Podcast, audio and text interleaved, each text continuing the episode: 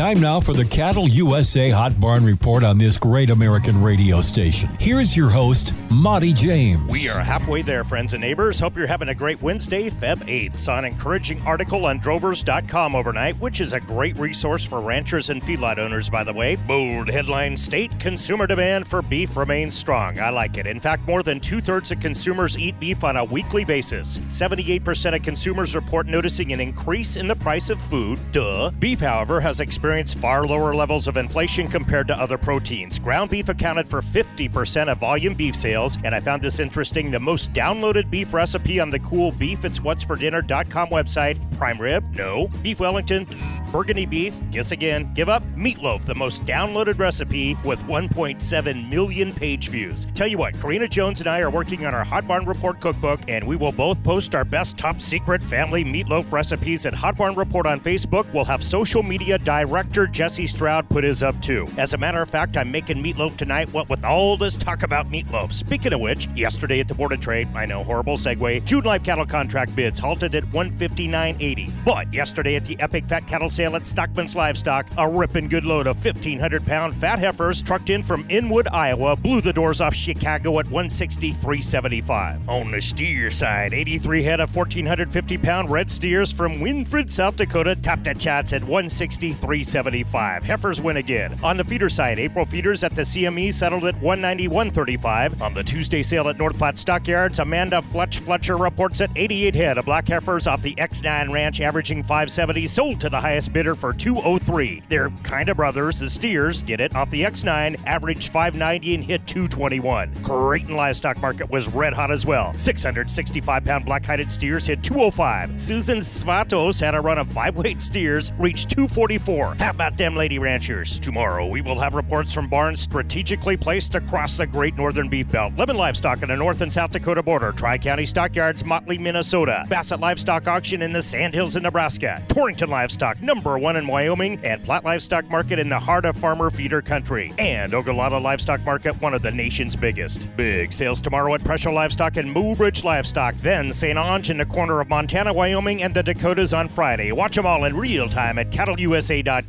Purple Wave Auction is the trusted no reserve equipment auction that specializes in the sale of farm, construction, and transport equipment. They provide the easiest and most straightforward way to buy and sell used equipment and vehicles for over two decades. But what makes them different? Trey Sharp, Texas District Director. What makes us different is that personal side of it. We're a big company that operates like a small company, and in the way that we give that personal touch. Purple Wave Auction, straight, simple, sold.